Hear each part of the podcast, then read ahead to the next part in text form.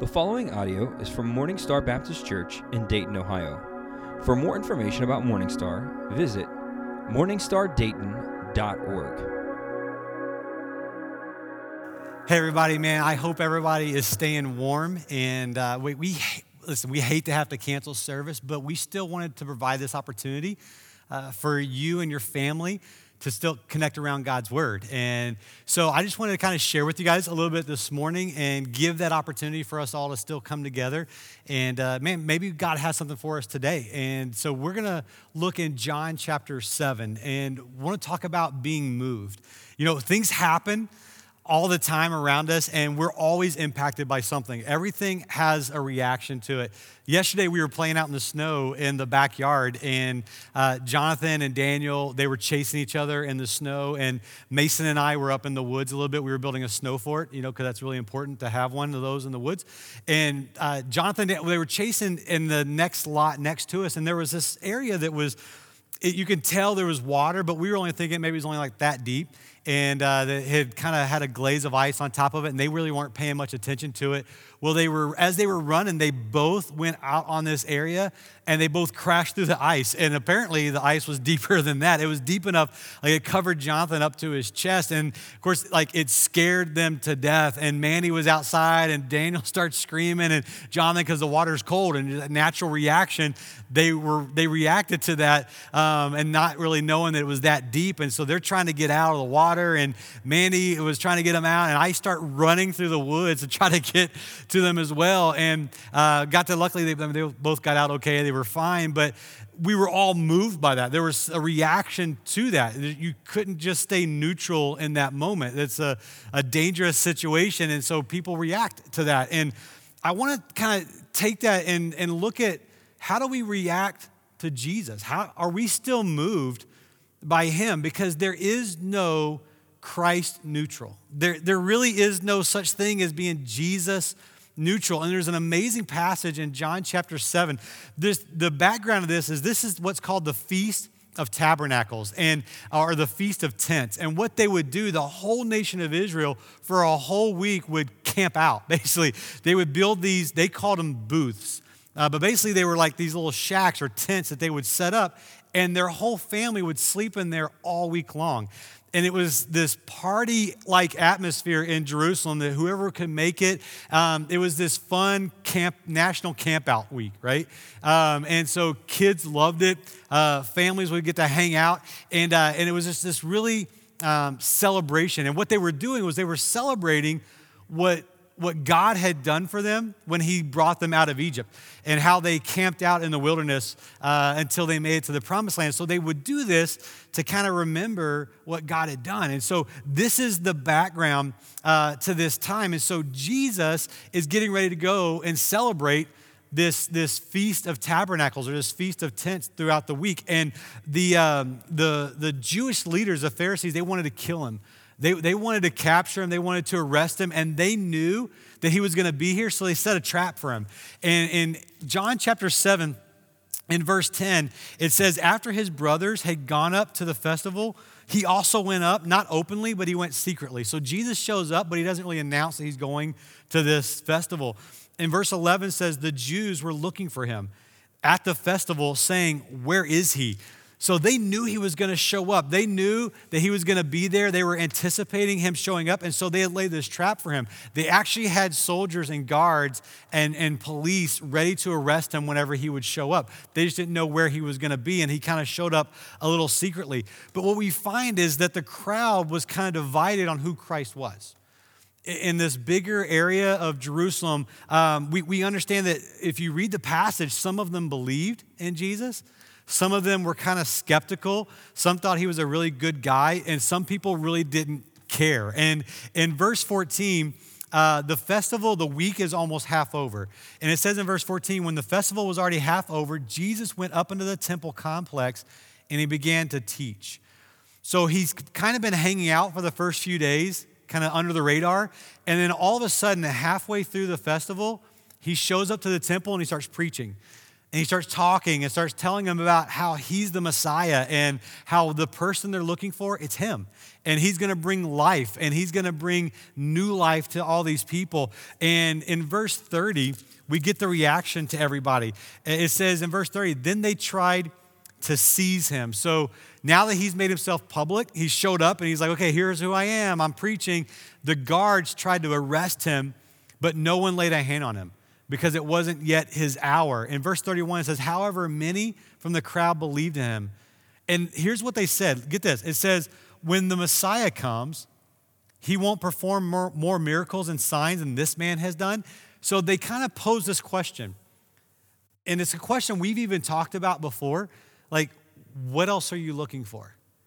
What kind of Messiah are you looking for? This guy has raised people from the dead. This guy has healed the, the sick. He's, he's healed people who nobody else could heal. He's cast out demons. And what their question is the believers ask all these other people, What else are you looking for the Messiah to do?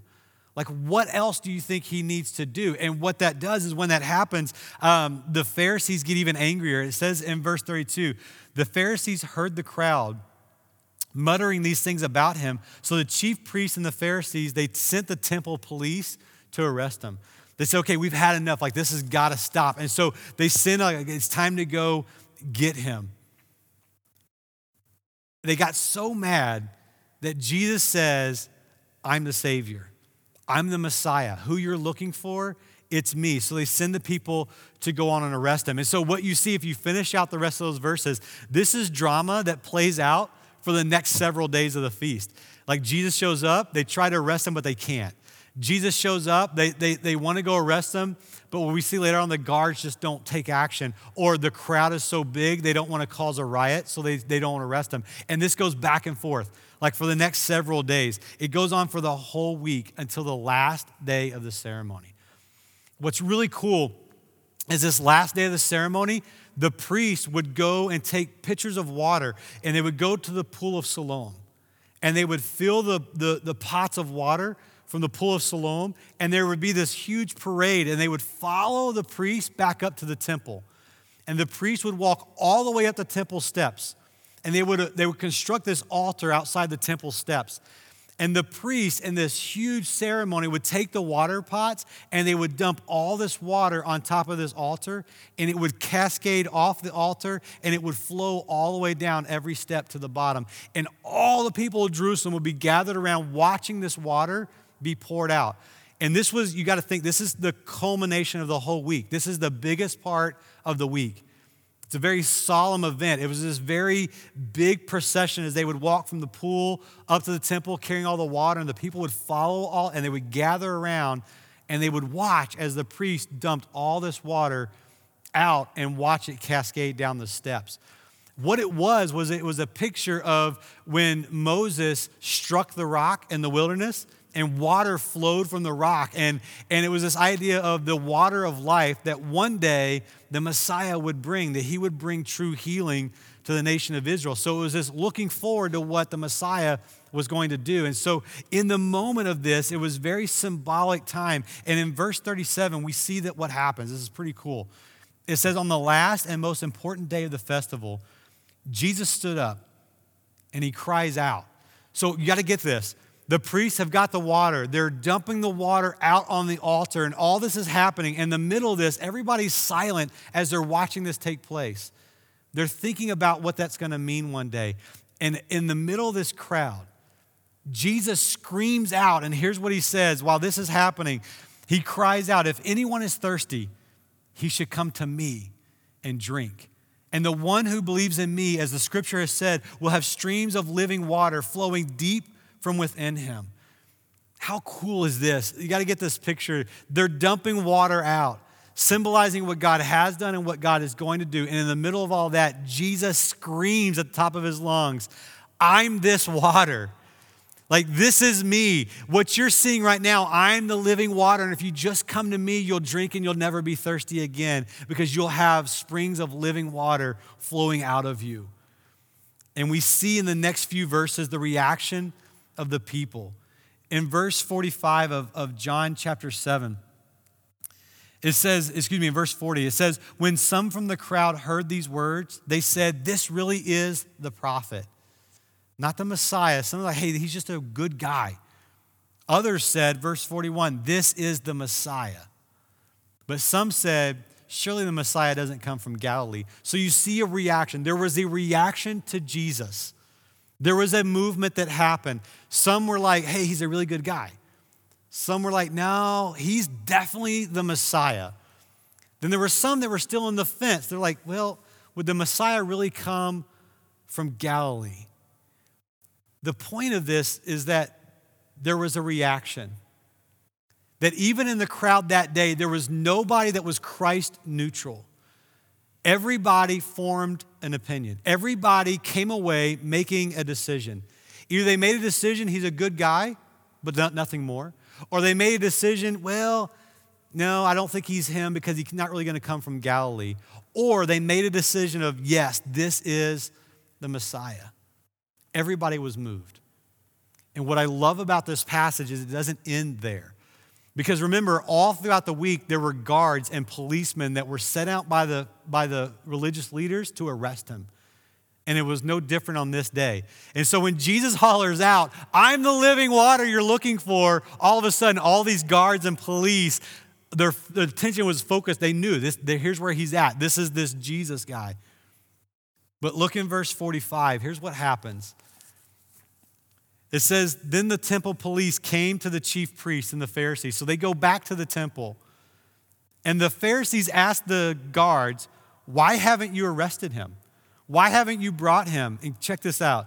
The police answered, No man has ever spoken like this man. What I love about this passage is that even those who were sent to arrest him were moved. They came away making a decision. They were sent with one mission and one goal to arrest this Jesus guy. And yet they had to go back to those that sent them and tell them, We didn't arrest him. The reason we didn't arrest him is because he's the Messiah. This, there's nobody that's ever spoken like this guy before, and they were moved so much, they came away making a decision too. So the point is this is that everybody was moved that day. Something happened and everyone formed an opinion. Everybody came away making a decision. And we live in a culture today that really where people think that they can be Christ neutral. That they, they can walk away thinking, yeah, Jesus, he was a good guy, said some really good things. And they think that by coming away that, that that's okay. Uh, or they think, you know what, I'm just, you know, I'm, I'm not really going to make an opinion one way or the other. I'm just going to live my life and try to be as good as I can. But there's no such thing as Christ neutral. We all walk away from an encounter with God, an encounter with Jesus, from hearing the word of God, from hearing the gospel, and we all come away moved in one way or another. We all come away moved either believing that he is the Messiah or come away moved going, no, he's not. There's no middle ground. And so, look, as believers and as a church, what I want to challenge us with on this cold January day is that have we really been moved by Christ? Can we really walk away saying that there's been a movement in my life? There's been a change in my life where he's not just a good guy, he's not just a prophet, that I, I firmly believe that he's Messiah, the Son of God, and there's only one way to heaven, and that's through him. Because if we've come away being moved in that way, church, listen, every aspect of our life is changed. There's no area of our life that is left untouched. We can't walk away saying he is the Messiah, but live our life in such a way where we want to be Christ neutral. We all have to be moved. We all have to make these, take these steps. You know, we can't be neutral. It just doesn't work that way. There is no neutral. A decision is made. Even if, even if we leave, walk away from this passage, not making a decision, we've made a decision.